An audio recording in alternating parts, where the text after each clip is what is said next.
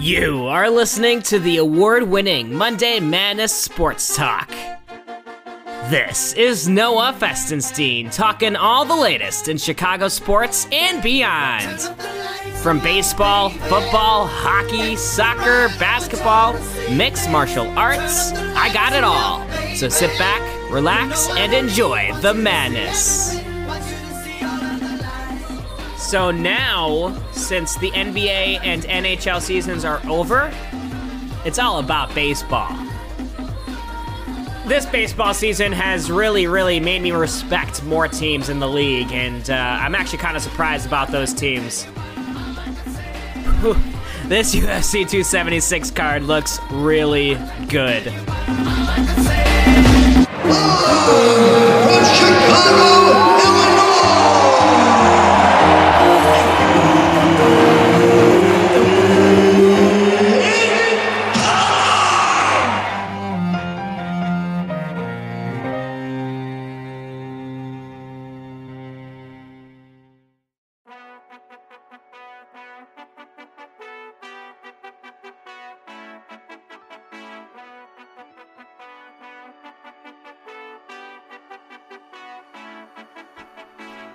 Welcome back to another edition of Monday Madness Sports Talk. My name is Noah Festenstein, talking all the latest in Chicago sports and beyond. So let's get us going tonight with episode 233, all the way from Harper College Radio to Radio DePaul Sports. And always online on Spotify, Apple, and Google Podcasts, or wherever you get your favorite podcasts. Here, recording in the beautiful suburb of Arlington Heights, Illinois, on June 27th, 2022. Talking all that you need to know about Chicago sports. At least what you may not know. I don't know. It's been a minute. It's been a while. It's been a second, whatever you kids call it nowadays. It's been a while since the last episode of Monday Madness Sports Talk, and I am super thrilled to be back here tonight, just talking sports, keeping it simple as always. However, as you kind of maybe notice, every like two or three months I make changes to the show. It's because it's evolving. This the show is always evolving, whether or not it's a month not recording or whatever. Monday Madness is always going to be there serving your Chicago sports needs. And whether I live here in Chicago or out in Kansas or wherever, maybe Finland, I don't know, somewhere, I'm, I'm still going to be talking Chicago sports. It's in my blood. Anyways, uh, it's just really nice to be back. And uh, as I mentioned in the last episode, which was recorded on May 9th, uh, well, I don't know how long ago that was. It's June 27th, so that's a month and a half uh, of no Monday Madness Sports Talk. But uh, it's back, but in a new schedule. Uh, as I mentioned in the last show, I have made some recent big life changes, and I didn't realize how stressful and time consuming those life changes were going to be. And uh, I, am kind of ashamed, to f- being quite honest with you, that I didn't plan out Monday Madness Sports Talk better than I should have. And I admit it. It's okay. I, I admit my mistakes. But you know what? It's back. You know, I've always had like the um saying, eh, the longer you're away from something, the special more special it is when you come back to it. Whatever whatever it is in life. That's why I love opening day baseball. That's why I love going to a theme park when I haven't been there in a while or whatever. You know, it's something that always means a lot to me when I come back to the show. It just feels more, much more special. But Monday Man of Sports Talk with me, it's always special, no matter when I do it. Uh, but yeah, so the schedule change is now every other week. So every two weeks.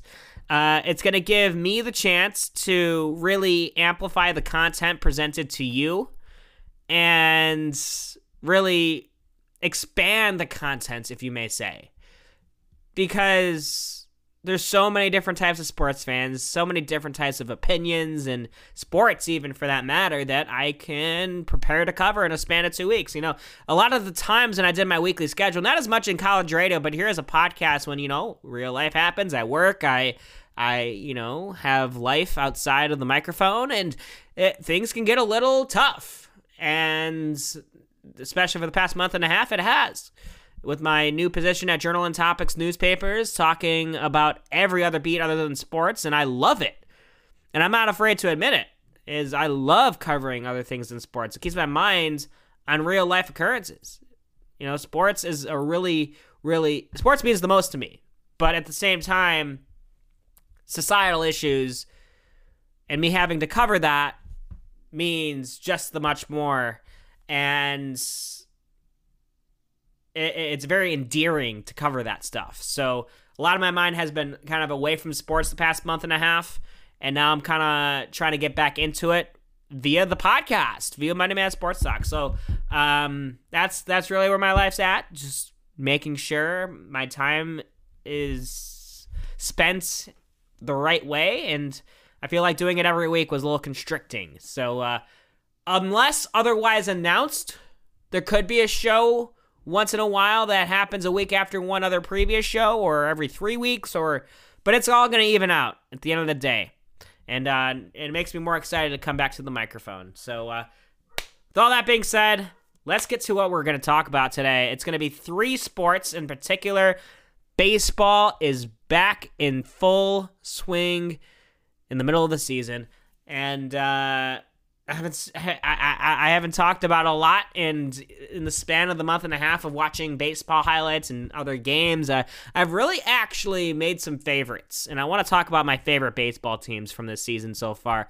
Um, beyond Chicago. It's hard to talk about Chicago baseball right now, but I will have to swallow the sword and do it. So we'll talk some Cubs, we'll talk some White Sox, and then we'll move on. And we're going to move on to NBA, NHL, just my synops- synopsis, synopsis of the season itself. Talk about the Stanley Cup finals last night.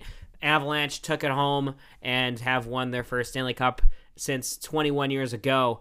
Um, and then, of course, the Golden State Warriors, NBA champions. Of course, Steph Curry getting his fourth ring.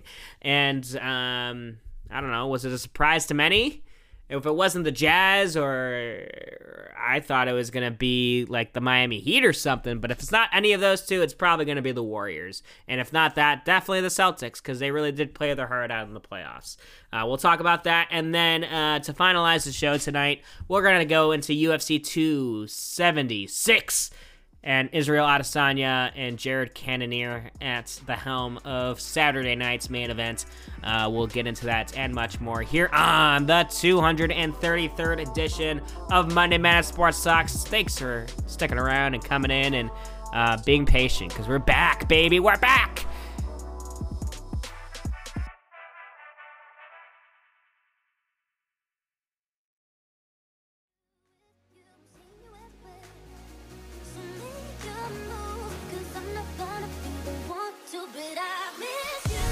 Welcome back to the madness here on June 27th. Talking all the latest in Chicago sports and beyond. So let's do it. Bringing me into this one is Miss You, the NVOY remix.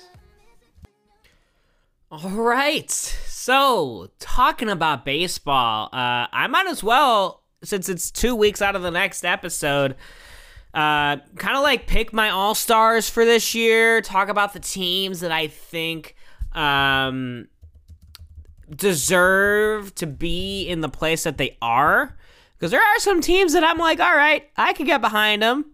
Uh, except the Astros. I'm gonna. That's no. Drawing a line there. Uh, that's the one team I'm like never gonna try to like. But uh, I said that about the Yankees, but uh, I'm gonna start off with them. Uh, they are arguably the best team in the MLB right now, uh, and I don't even think it's close.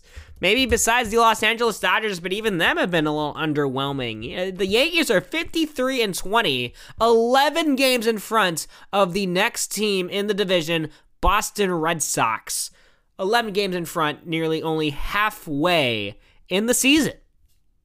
That's nuts. So, especially in an AL East that I said at the beginning of the season, uh, that is going to be a strong division, and they still are. But they're so strong that the strongest team is the strongest in the league. And that's unfair because you got teams like the Rays, Blue Jays, even, and the Red Sox can emerge, of course, being over 11 games behind in the standings. And now they're feeling obligated to fight for a wild card. That's kind of how you have to feel at that point. Uh, but some players are like, nah, I'm not going to feel that way.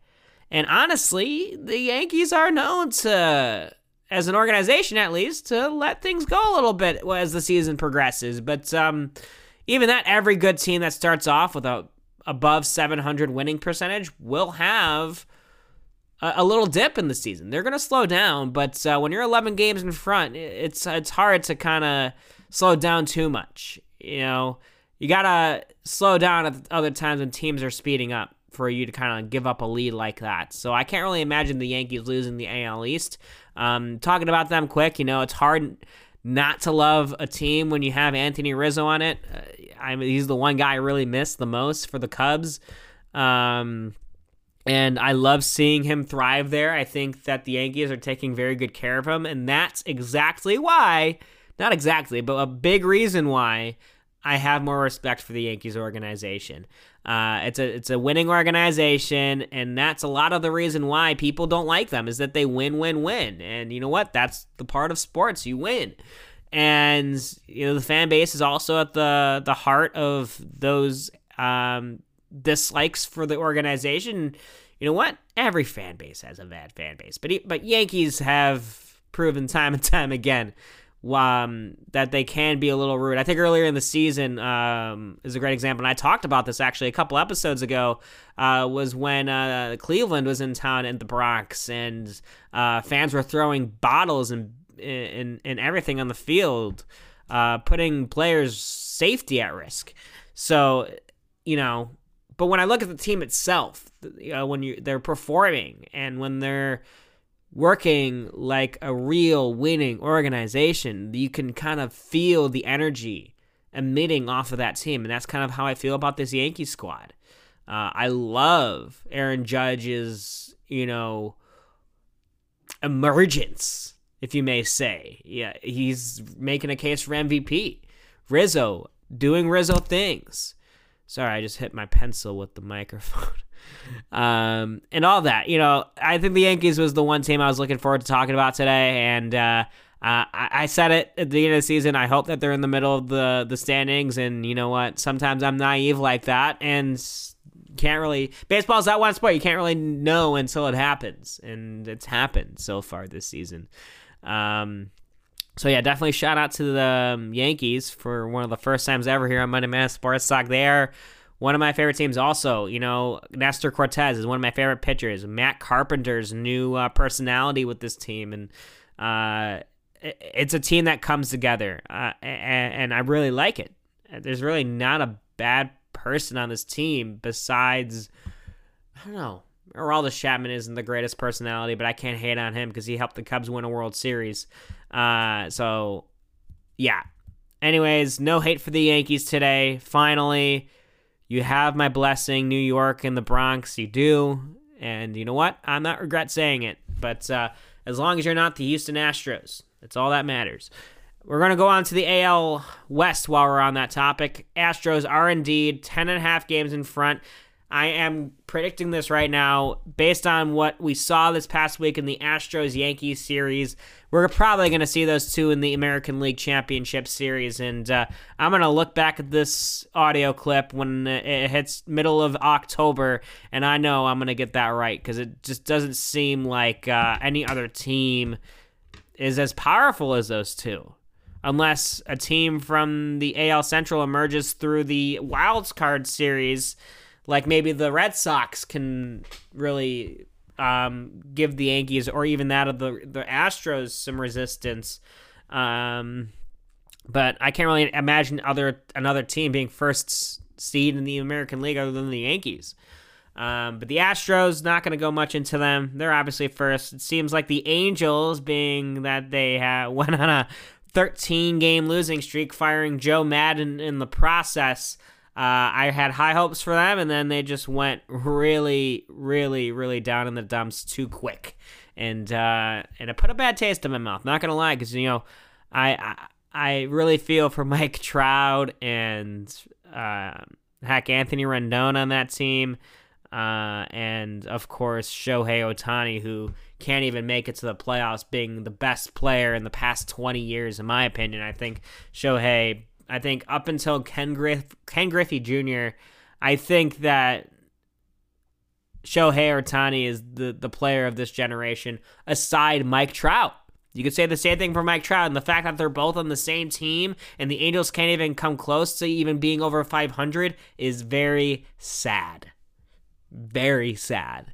And uh, I really feel bad for Angels, um, Angels country. It, it's just not.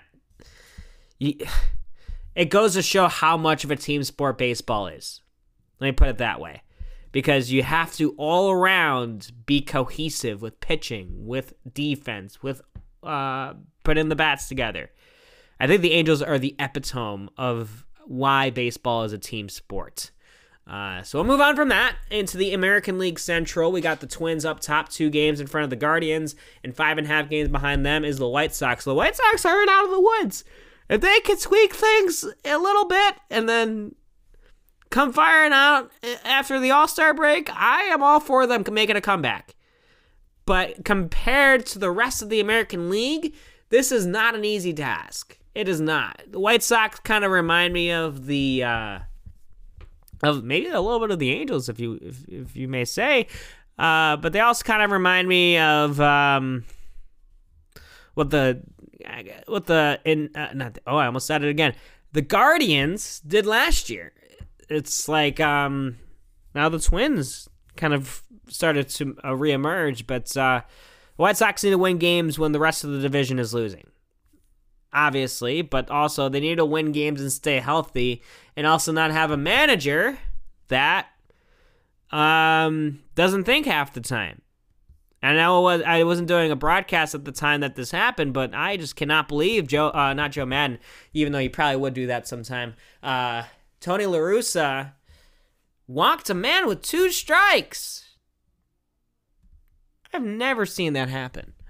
Um, but in all regard to this White Sox team, as now we're kind of delving into this Chicago side of things as we start in the American League, is the injuries. And I've said it again, and I'll say it again and again and again. And it's you have to have a constant roster throughout the entire season to find chemistry, to find that winning method and rhythm. You can't have that when most of your guys are injured. The only bright spots in the White Sox organization right now is Jake Burger. He's been hitting home runs. He's been doing everything he can to stay on the White Sox roster. Look at his stats from this year. His batting average is relatively average, but at the same time, his impact is beyond what average shows. His 251 average doesn't reflect the impact he's had on this team. And you also look at his home run count eight home runs. Uh, and even times and now Yoan Moncada is back, Jake Burger is outperforming him. And you thought that, that there'd be other players on this team that should be the bright spot, but there isn't. And I'm fine with it just being Jake Burger. He's my favorite player in the White Sox, honestly.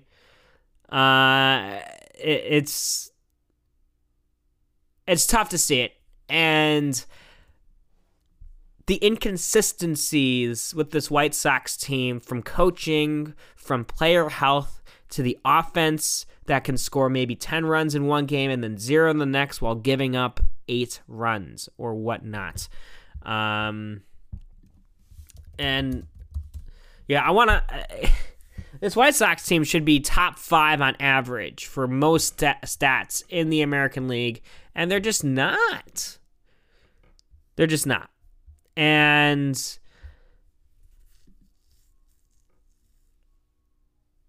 it's funny because like you think that having the best closer in the in the league matters too, and you can't even put him in half more than half the time because you're not even in a closing situation at twenty five percent of the time.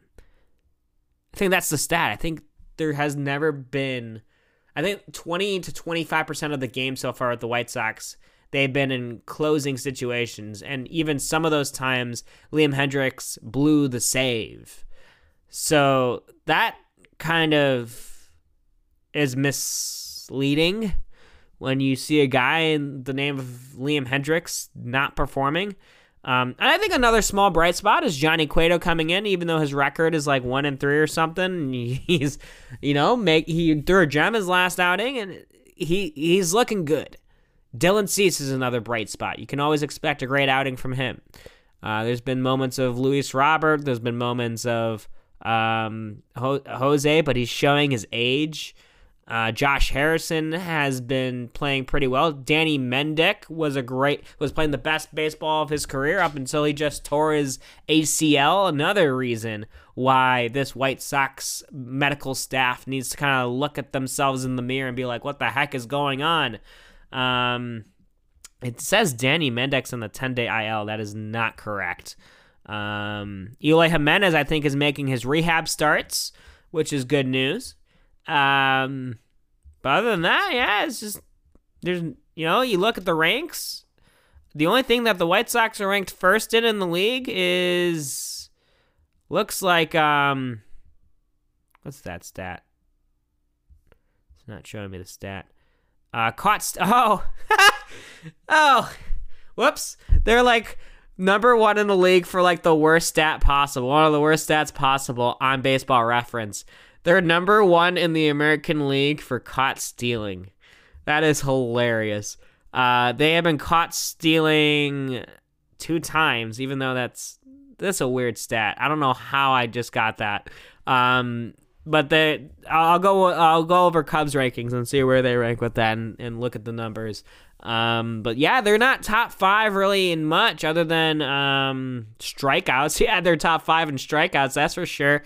That's not a a place where you want to be. They the whole team ha- has what 548 total strikeouts throughout the season so far here on Monday, June 27th. Um, they are ranked third in batting average, which is 252 as a team. Not bad. Um, the heck. Hit by pitch, they're ranked third with 35 players being hit by a pitch. And other than that, yeah, they're third in hits too, 621. But what are you doing with those men on base is the question. And now they rank um, 10th in the American League for runs scored in 294. So if you're ranked third in hits and 10th um, in out of 15 teams, and you have a differentiation of seven teams in, in between that, it's not a good look. Because if you're putting men on base via hits and you're only scoring 294 runs, that's a stat overlooked.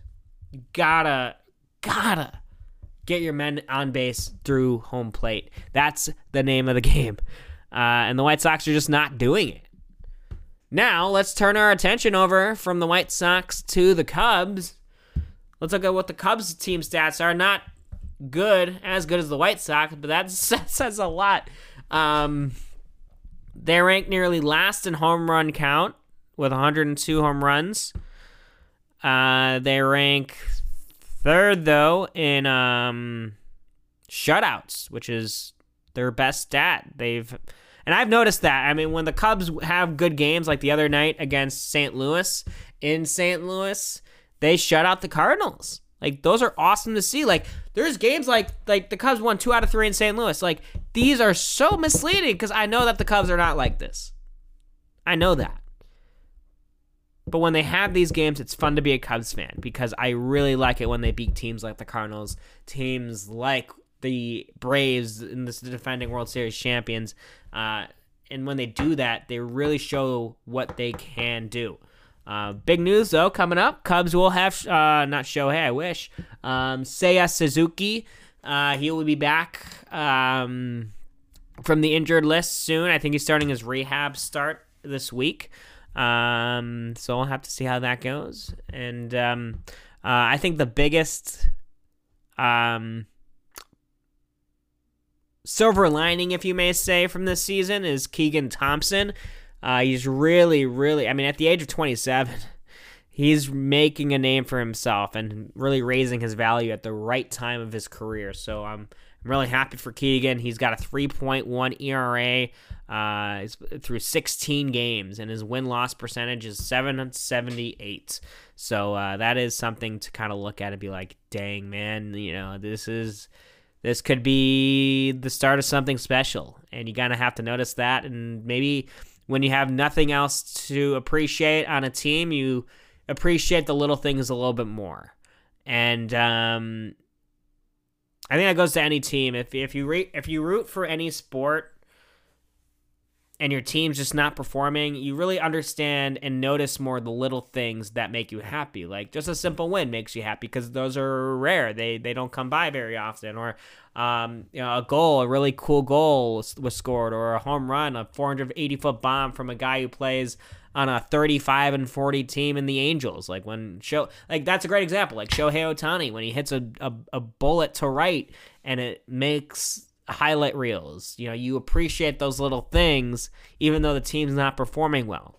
And that's kind of the what as a Cubs fan this year is what's really making me appreciate the team more than other people is that when we do have these wins and the Cubs or at least the Cubs not we, there's I'm not a part of anything. When the Cubs get these wins as a from the fan base, we we as the fan base really appreciate that even though we know that the next day probably might not be the same. And we know at this point the expectation level is obviously not making the playoffs, but appreciating things that our players do the best. And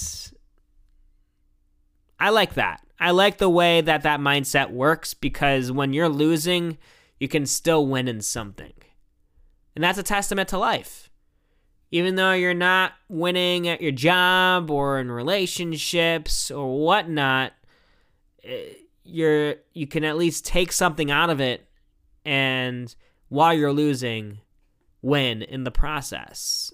So you know, sports have taught me that, you know, especially when I wrestled in high school and I'm not afraid to say it, I wasn't that great. I really wasn't. Um, I was on varsity for most of my years, but at the same time, I felt like I needed to be disciplined in a different way, and I didn't discipline myself. And I understand through the weaknesses that I've had through sports and the struggles that I've had as an athlete has helped perplex me to the human I am today and the mindset that I carry, especially as a sports analyst um, and a journalist, of course. Um, but yeah, you know, as a Cubs fan, heck, I've I've learned so much being a Cubs fan through so much heartbreak, through so much angst until the 2016 World Series, and then more angst after that because of the Cubs not meeting expectations. I know how all these feelings feel, and that makes me feel like I'm a stronger person through it. Um, so that's nice. I think that's a really good testament coming out of baseball. Um, but with that said, I'm running out of time for baseball, and I really did kind of want to talk about my All Star selections. Um, but throughout the rest of the National League, let's just push through it. Um, we've got the uh, Milwaukee Brewers up top the Central. This is going to be an interesting Central division besides the Cubs. The Cardinals and the Brewers might be fighting throughout for this the entire rest of the season. And then the rest of the Central division isn't really a threat. Uh, then you got the West and the LA Dodgers, who have a game and a half, and I'm sorry, two games in front of the San Diego Padres, who have been hot of late. So San Diego, um, let's see it. I want to see San Diego win. It's it'll be interesting. Uh, New York Mets, they're losing some steam a little bit. They're 47 and 27. They are. It's not really them as much losing steam. It's more of the Atlanta Braves picking up the steam. Um, and then the Cubs kind of cooled them off a little bit by going two for three, by winning two of the three that they had against them uh, after them going on a a double digit winning streak, or I think it was seven. I don't know, but the Cubs broke it, and that made me proud. See, again, little things. You know, the Cubs are not a good team, but when they break a World Series reigning champions uh, win streak. It's something. Um, so that's it. That's the standings, and then um, the rest is history. San Francisco Giants is the other notable at 39 and 33, but six and a half games out. Just more competition. I think the standings are sh- starting to show their true colors, but the highlight of the MLB right now has got to be this Yankees team. And this is where I begin my uh, All Star voting. Uh, I do this every year. I'll go online and I'll uh, vote for the All Star ballot. Um, and I never do it off off mic. I just literally go online. All right, I'm- everything's in front of me. Let's talk about the American League first. Who's going to be playing first base uh, right now? It seems like Jose Abreu is leading the charge. I don't know how the heck that's happening, um, but he does not have my vote. Uh, actually, no, it's uh, Vladimir Guerrero Jr. in first, and he's got my vote, and that's not even close. Ty France of the Seattle uh, Mariners are uh, is first, but he's got a 316 batting average. There's no way that he cannot be playing in the All Star game with that stat. Um, that's a really good average at this point of the season. Um, Luis Arraez has a 346 average, and Arraez is having having a great season with the Twins. Um, but yeah, Jose Abreu does not have my vote this season. Vladimir Guerrero all the way. Um, heck, oh my God, fudge nugget! I forgot about this man, Anthony Rizzo. I literally just said five seconds ago that Vladimir Guerrero Jr. all the way, and then I just see Anthony Rizzo, and I'm like, I forgot he's in the American League now. Why am I doing them? Well, okay, this is a hard one. Already, the first position that I'm voting for is the hardest position. Um, gosh.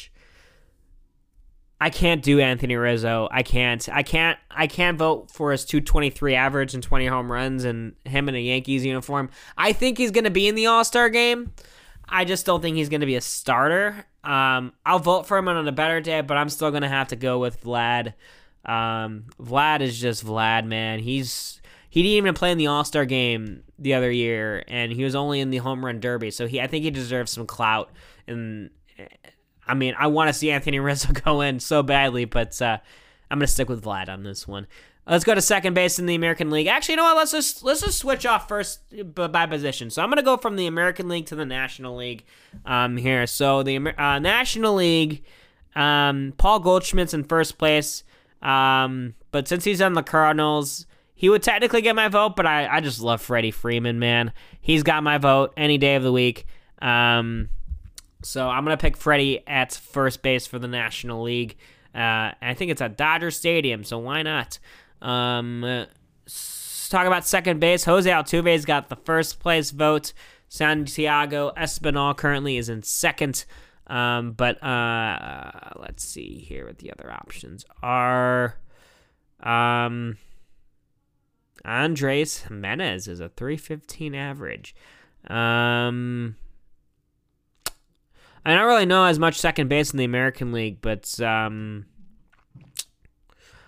I'm gonna pick you, Jorge Polanco of the Twins. He's got a 245 average, 729 OPS, seven home runs. Uh, I want to see some twin. Jorge Polanco is a good player. I think people underestimate him.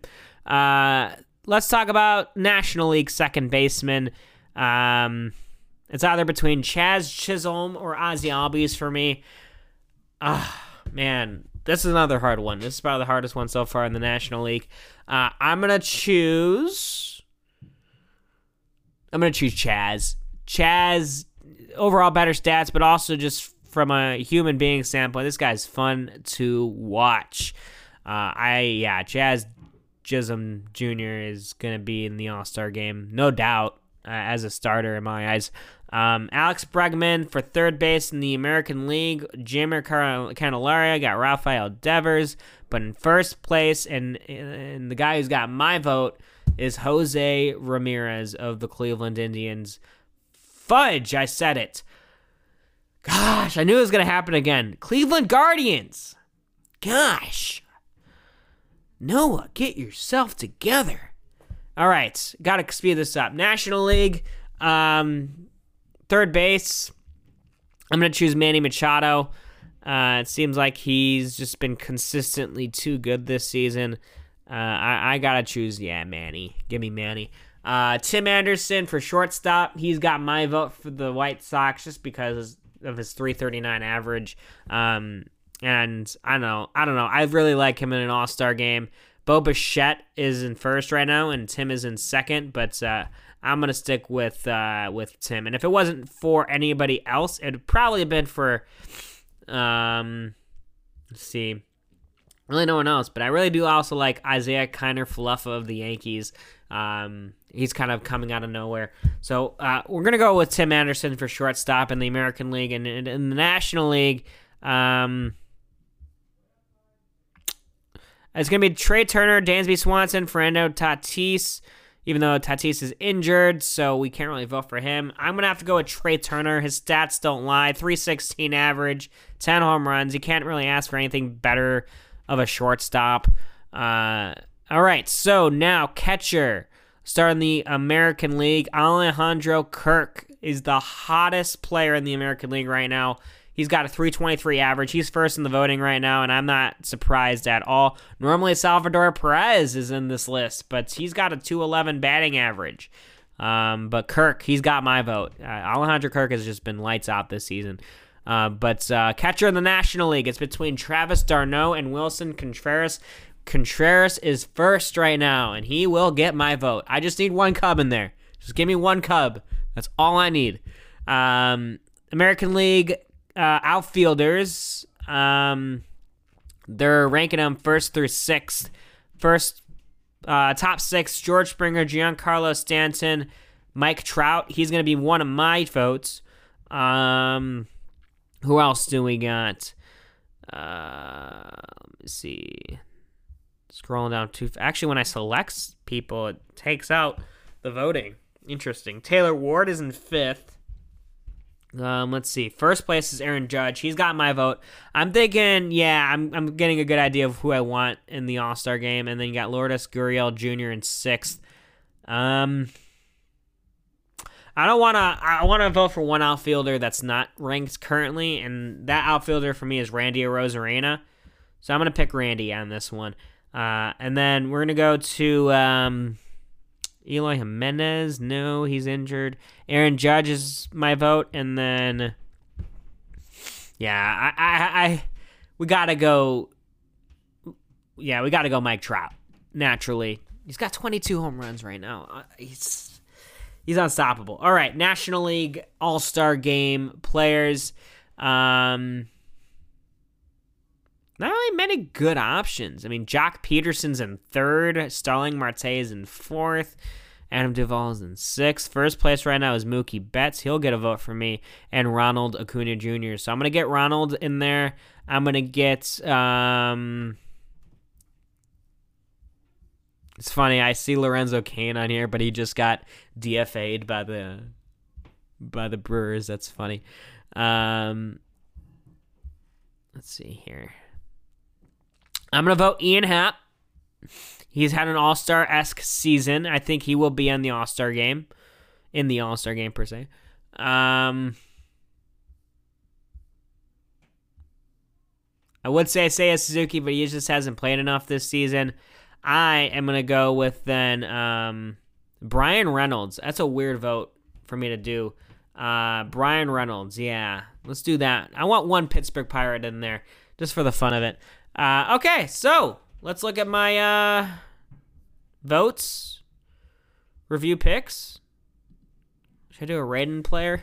So a random name, uh, Babe Ruth or who's that guy who threw a no hitter on acid or was it? L- it was LSD.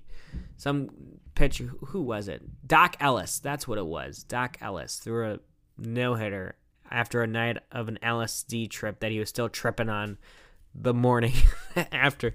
What a legend! Threw a no hitter that game. Um, so here's my uh, he's he's he's the real all star here. Uh, American and National League. Um, here's my votes. So I got Vlad Guerrero at first, Jorge Polanco at second, Jose Ramirez at third, Tim Anderson at short, Randy Arozarena in the outfield, as well as Aaron Judge and Mike Trout, and at catcher is Alejandro Kirk. Freddie Freeman at first base in the National League, going down to Jazz Chisholm at second. Third base, Manny Machado. Shortstop, Trea Turner. Ronald Acuna in the outfield alongside Ian Happ and Bryan Reynolds with Willson Contreras at catcher.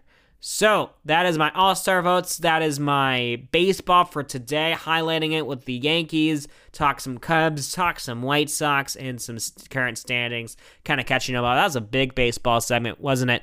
But we're gonna move on. We still got more show to go, and uh, I'll have a smaller segment talking and catching a synopsis on the NBA and NHL season coming up right here on the 233rd edition of Monday Night Sports Talk. We'll see you in a second. Stay tuned.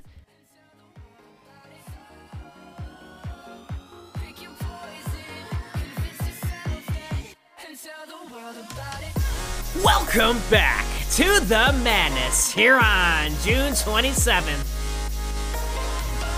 Talking all the latest in Chicago sports and beyond.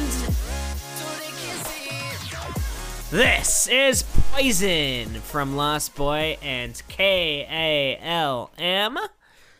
Bring me here to what is the combined segment of NHL hockey and NBA basketball. Uh, we'll just start with what was most recent in last night's victory to win the Stanley Cup for the first time in 21 years is that of the Colorado Avalanche beating the Tampa Bay Lightning.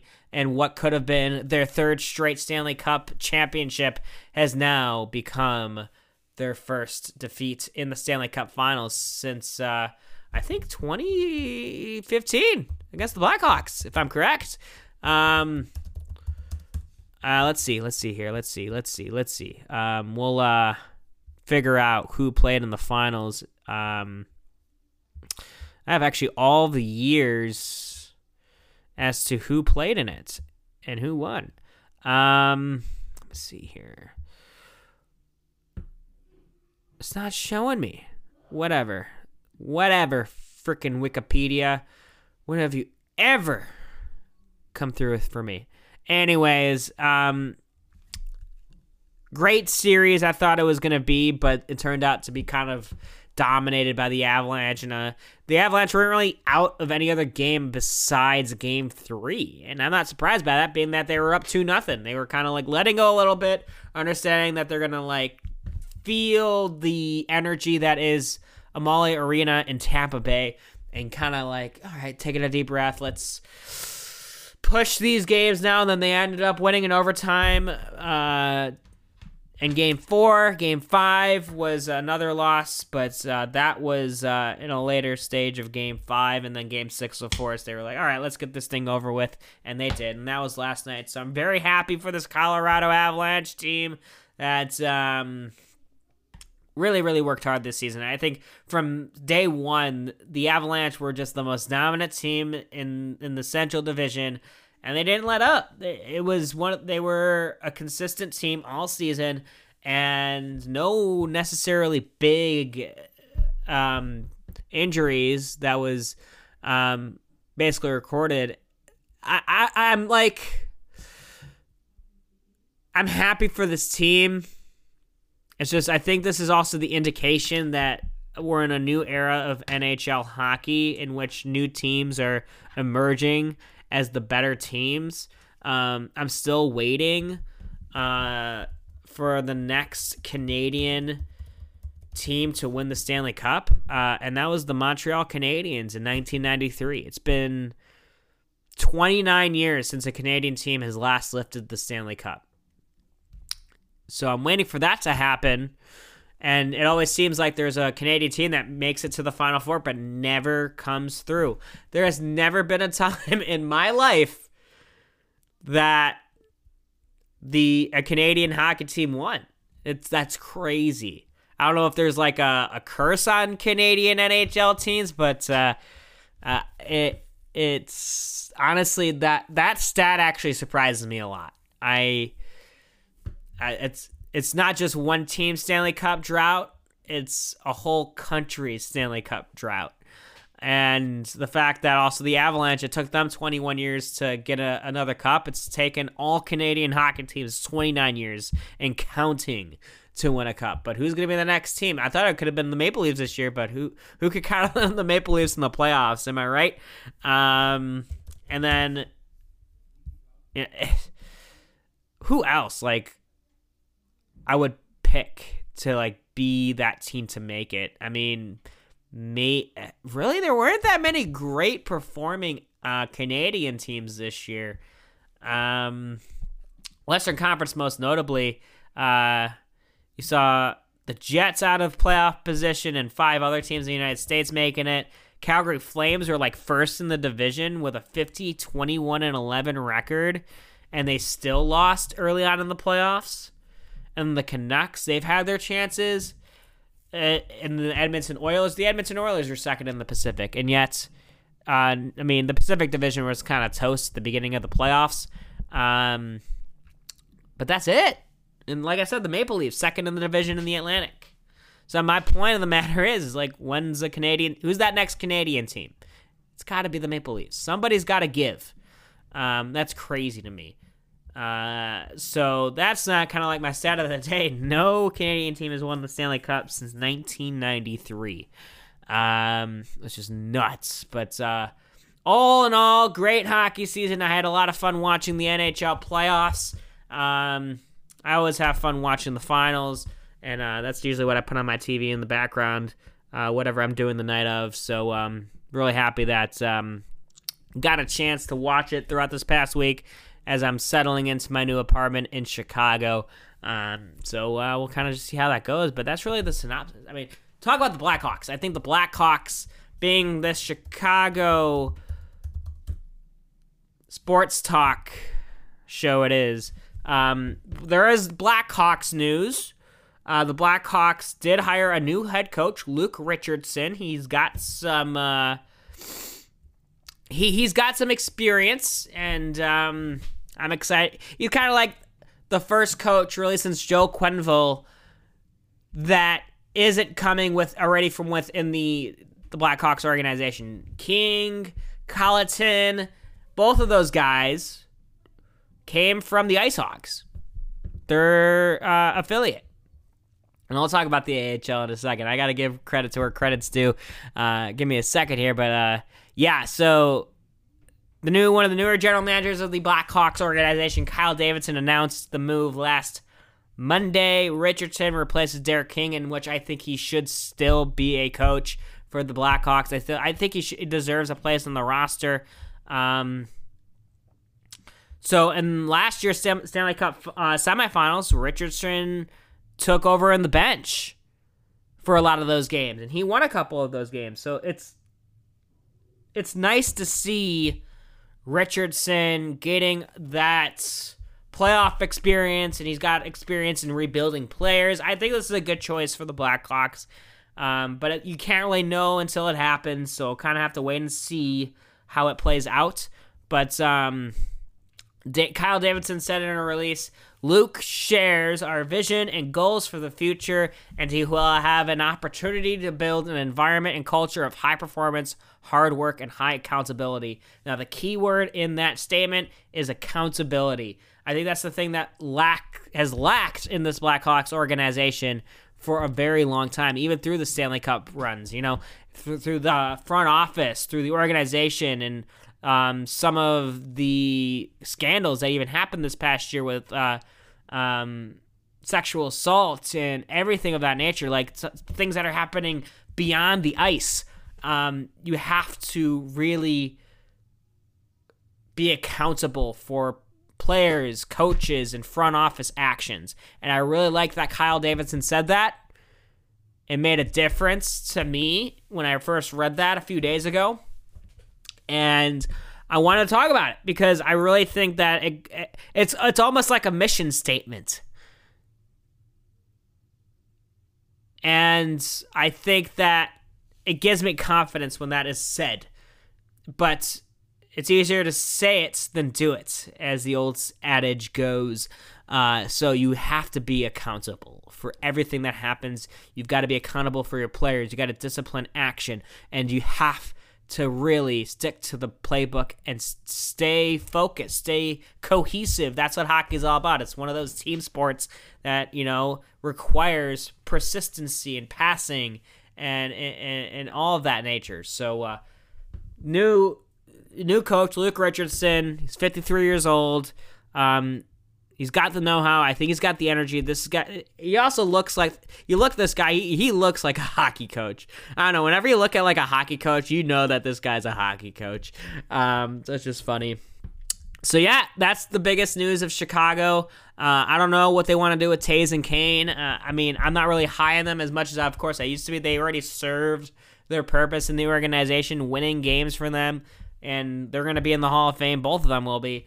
Uh, so let's, you know, I, I'm not afraid to move on from them. So I think the focus now, moving on for this Blackhawks team, because of Luke Richardson now being that guy who shares those visions that the front office sees and goals for rebuilding in the future, he could be that right guy. Now it's the time to start developing young talent. And um, heck, it can happen within two years. This this uh, Blackhawks team could really start to emerge and be uh, a contender again. It, it, it, hockey can be like that. You get one year, and it happened this year. Montreal Canadiens like I said already, they were in the semifinals of the Stanley Cup last year, and all of a sudden, boom, they were last place in their in their division this year with a negative 98 goal differential. So, um, Richardson actually played in the NHL. He's a defenseman. Uh, he he had 35 goals, 166 assists in 1,400 games. Um, he did play his first NHL game at Chicago Stadium uh, on October 8th, 1987. Fun fact there. All right, let's go on from the NHL, not to the NBA, not yet. Let's go from the NHL to the AHL, American Hockey League, the affiliate, because I never got a chance to cover the entire playoffs or talk about it. And I haven't even watched one game this season, so don't like take everything I say too too much for granted. But um, the Chicago Wolves are Calder Cup champions, and I am not surprised that they won it. They were so dominant from point A to point Z this season. Um, I, don't, I barely even know anybody on that team, but I've been a Chicago Wolves fan for a long time, and they're and they play in Rosemont. It's like five minutes from where I work, and at the Journal on Topics, and the energy was palpable with this team this year. They weren't really much of the talk of the town very much, but they stayed consistent. Um, but I do got one criticism for this team. They got a bit of an ego. I, mean, I saw during the Stanley Cup, uh, not Stanley Cup, the Calder Cup celebration, one of the players flicked off the fans, and I think uh, the goalie, Leon, if I'm correct, um, freaking threw ice at a fan. Like, come on, guys. You won a Calder Cup. That's already uh, insulting enough for the other team. You won the Calder Cup. Just, just, just chill. You don't have to flick fans off like your who was it the other day in the MLB that flicked everyone? Hugo. Gosh, Hugo needs to stop barking. You see, you can't be like Hugo. You can't be flicking and barking people off. can't. Anyways, that's my quick little congratulations to our local Chicago Wolves. I was there in 2008 when they won. Uh, I think it was against the Scranton Penguins they beat in 2008. Scranton, the home of Michael Scott and uh, Dunder Mifflin Paper Company. Uh, okay, so let's move on from hockey to the beautiful sport of basketball. And I gotta tell you, oh woo woo woo. That's what you sound like, Hugo. um, he's gonna bark again, so don't be surprised if you hear that in the background. Uh, this is what happens when I come back from the city to go do my podcast. This is what I deal with, you know. But you know what? It's worth it. Um, so, to basketball, you know what? I said this especially when I started covering DePaul basketball. I have such more of an appreciation for the sport than I ever really had in my life. And that just continues to grow through college basketball, through NBA basketball, through watching players like Steph Curry consistently hit three pointers, and for players to make history. And of course, for not having LeBron James finally in an NBA playoffs. You know, I enjoy the little things. And um, it was fun to see the Bulls season this year, and I've already talked about them as their season ended. So I'm not going to reiterate anything. You can go back to episode 232. I had some talks about that, uh, so no need to worry. And uh, we'll look forward to next season. Um, Bulls had a nice, uh, I think they had uh, the 18th overall pick, if I'm correct. Um, but right now, the big talk of the town is uh, if uh, Zach LaVine will choose to resign. Does he see this team as a potential contender? And if he doesn't, who else would he want to sign with? I think the Bulls should give him a deal. Um, I don't see why he shouldn't be on this team. Even if he does leave, I don't know, man. I think that this Bulls team would still be a playoff team, but uh, it just it wouldn't taste right. You want a guy like Zach LaVine on this team. It, you, you you you need to see the consistency because of what this Bulls team has built this past season. Why not give Zach LaVine a, a nice contract, maybe have another three years or something, so that even when he does leave the team, he's still got some steam left in the tank. Uh, I think that's where we, we have to kind of think about when we consider Zach LaVine re-signing with the Bulls. But um, he did tell teammates, according to Bleacher Nation, uh, that he does see the Bulls as his first choice, and I'm not surprised by that. Like, why wouldn't they be their, his first choice? Um, so that's kind of like my two take on it. Um, the number 18th pick overall with the Chicago Bulls this season is Dalen Terry of Arizona. So nice to see that the Bulls are always kind of picking up some solid guys in the drafts. When you only have 58 picks total, you got to pick your guy.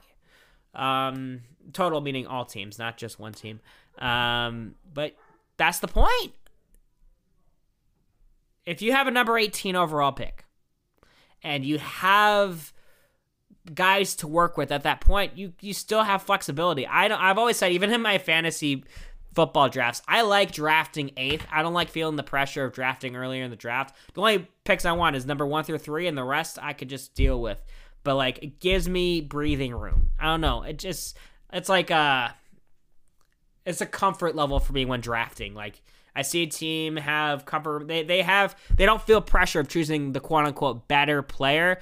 They get more quote unquote what the team needs. And I think Dalen Terry might be that guy for the Bulls. So we'll see. We'll see until he plays. But honestly, I didn't say that same thing about Ayo Dosunmu last year, and look at how he performed this year. Unbelievable.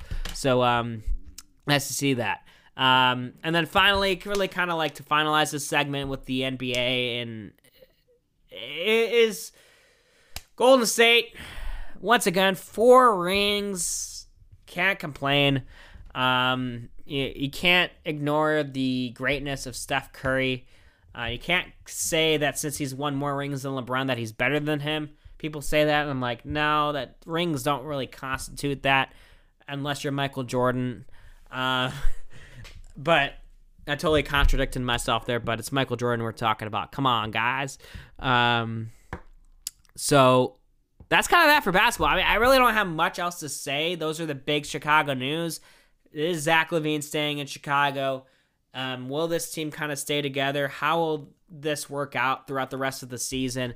Um, that's those are the questions that need to be asked, and uh, I'm pretty confident in answering them because honestly, I know this Bulls team. I think that this Bulls team will resign Zach LaVine. I'm not worried about it, but even if that doesn't happen, God forbid, they still are in a decent position and even that freeing up space to sign another big time free agent. Honestly, re-sign Zach, f- sign another big free agent.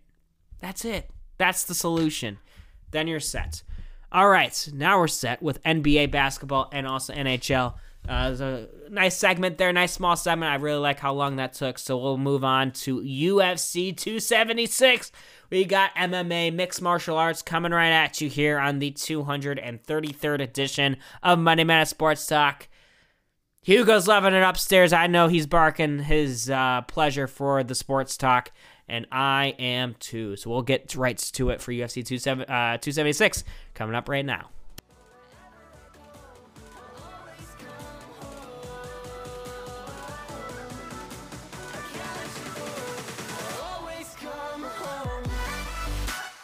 Welcome back to the madness here on June 27th talking all the latest in Chicago sports and beyond, and we have reached the last segment of the day today.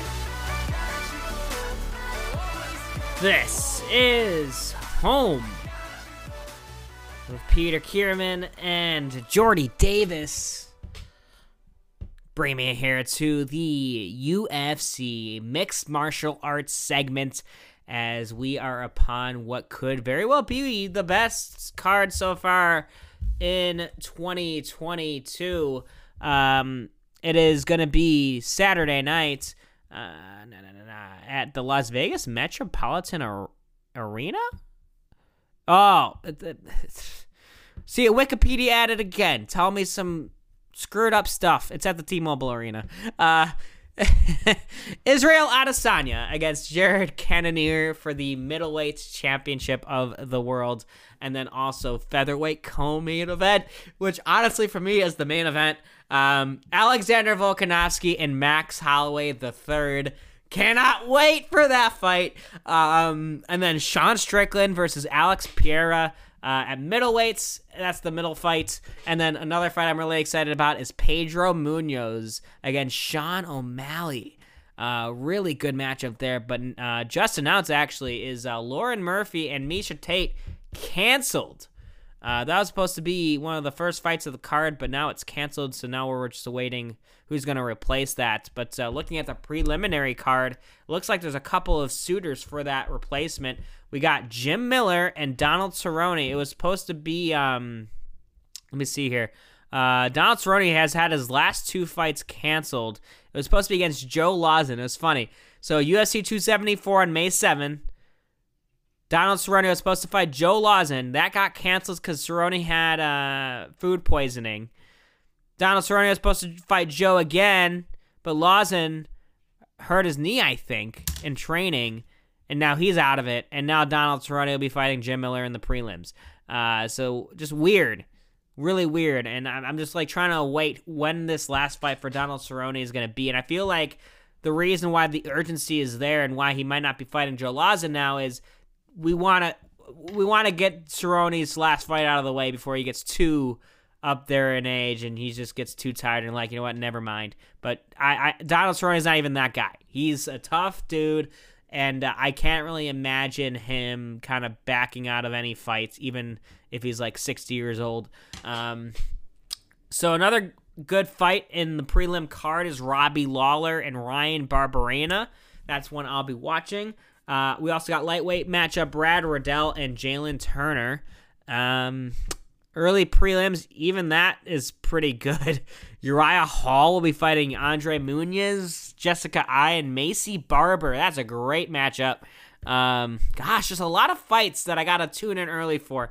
Um, but the, my main fight is gonna be Alexander Volkanovski and Max Holloway. Uh, I mean, I'm trying to like relay back to the last fight that they fought. Um, last fight that Max had was, I believe, November 20. It was in November 13th. He fought Yair Rodriguez, beating him by decision uh, in five rounds. Max Holloway also fought Calvin Kattar and beat him by decision. And then in 2020, it was Alexander Volkanovski beating Max Holloway by decision in what was a really good fight. I mean, that fight saw um, over a hundred total strikes thrown by both men, and uh, the only big difference was Alexander Volkanovski's wrestling in that fight, when winning over three takedowns against Max Holloway. Uh, Max also fought Volkanovski at UFC 245, uh, December 14, 2019. Volkanovski winning that one by decision. Again, um, Volkanovski's wrestling efforts and strike count won him that fight. But a lot of people thought Max Holloway won it. But uh, if you look at the stats, it kind of was the other way around. But if you're also um, judging by rounds, you could say Max Holloway could have won could have won that fight. Um, that's what makes this fight interesting. Um, some people have this coming in one and one. Some people have it Volkanovski winning it to nothing, of course. But uh, Holloway now, he's that fighter that knows how to adjust. But how real is he at this point of his career? Uh, he's 30 years old. Has he passed his prime? I don't know, but he's still young. He's got a lot in the tank. Can he show anything off against Alexander Volkanovski? I am wondering that, and I'm very curious as to what's going to happen in this fight. Um, Volkanovski, on the other hand, he's coming in hot. Uh, he's amongst probably the top three in the world, c- considering pound for pound, uh, beating Brian Ortega, beating uh, the Korean Zombie most recently. That was uh, UFC 273 in April, early April. That was when uh, Volkanovski fought last. Um, so uh, now all of a sudden he's fighting again. This just goes to show how tough this man is. Uh, so right now I got Volkanovski winning that fight on Saturday night, but I would love to see Max Holloway in the comeback. I'm just, you know, just from an analytical standpoint, it seems like Volkanovski's at the best point of his career, and there's really just no stopping him. Um, I think Alexander Volkanovski's best point of his career is better than Max Holloway's best point of his own respective career. Um, and I feel like that's what maybe separates the two. Uh, okay, so now moving on to the middleweight main event Israel Adesanya against Jared Cannonier. I can't really imagine Israel losing this fight, but also at the same time, Cannonier has been waiting for this fight for a very long time. It seems like he's got a game plan. Uh, I think Jared's uh, wrestling and maybe some uh, technical striking on the feet, he will look bigger than Israel Adesanya. Uh, he's got, um, he's he's not to look bigger. He's just to look older. I mean, Israel's got four feet on him, but in terms of build and stockiness, Jared's got that on him. And he's got a 77.5 inch reach, and that's a two and a half inch difference below Israel Adesanya. Um, so yeah, um, those are the fights that I'm really looking forward to. Pedro Munhoz and Sean O'Malley uh, will be the bantamweight scrap in this one. Um, I don't know. This this fight's really interesting, but Sean O'Malley's got my vote in this one. Um, but don't be surprised if Pedro wins. If Pedro wins, I feel like the the hype for Sean is gonna be uh, kind of deteriorated. Uh, but we'll have to see about that. Uh, I want to know what happened with Miesha Tate here. Um, what happened with so Laura Murphy and Miesha Tate uh, has been postponed as of it seems like eight hours ago. Um, they'll st- still fight each other. It's not this weekend. Um, I guess uh, this was according to COVID nineteen protocols. I guess that's what the UFC announced today. Uh, that's according to MMAJunkie.com. Um, I'm, that seems pretty straightforward to me. It just I haven't seen one of those in a while, which is interesting. I mean, I think I can end the show on that. Um, is COVID in and of itself. Um, you know, it's obviously it's still present. We're still in a pandemic. It's, it's hard to think that we are when we've been in it for so long, but uh, um, it's very real. Still very something we got to be cautious over. And um, but a lot of the stuff, a lot of the really crappy stuff going on in this world right now, um, is kind of masking the pandemic with with what happened on Thursday in the Supreme Court. Um, I, I'm, I'm not going to talk about it on the show, but uh, it's it's it's a lot, and it's affecting many lives and many people's trust in this country. And I really think that it does have an effect on not just people who, you know, pay attention to all of this, but people who don't. People kind of I don't know. There's a lot going on in this world that's masking coronavirus, and um, still believe it's still out there. So I mean, that's why it's surprising to see a UFC fight get canceled, um, because of COVID. I haven't seen that happen in a while. I don't know, like. Like heck, baseball games haven't even been canceled, or anything has been canceled because of COVID. And I haven't really seen players leave because of COVID, or at least not reportedly. Um, so that being said, uh, that is all I got for you today, my friends. Um, I'll get more into UFC in a couple weeks as the fights go on, but I'm really looking forward to a really good UFC weekend. And also in a couple weeks, um, I think one of my favorite events that will be free at an ES, well, not technically, it's ESPN Plus, so it's not free. Um, at the O2 Arena, Curtis Blaydes and Tom Aspinall in England. Curtis Blaydes, Chicago's very own, Saturday, July 23rd.